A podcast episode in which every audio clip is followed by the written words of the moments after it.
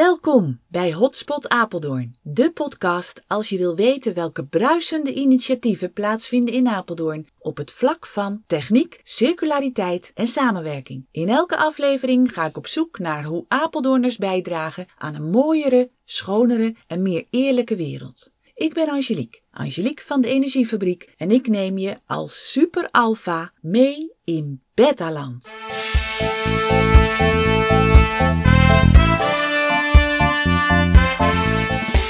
Dus ik vind het wel fijn om met een business oog naar te kijken en zodoende het sociale mogelijk te maken. Maar we hebben een, een mensbeeld waarin we denken dat als je mensen niet controleert en stuurt, dat het dan helemaal misloopt.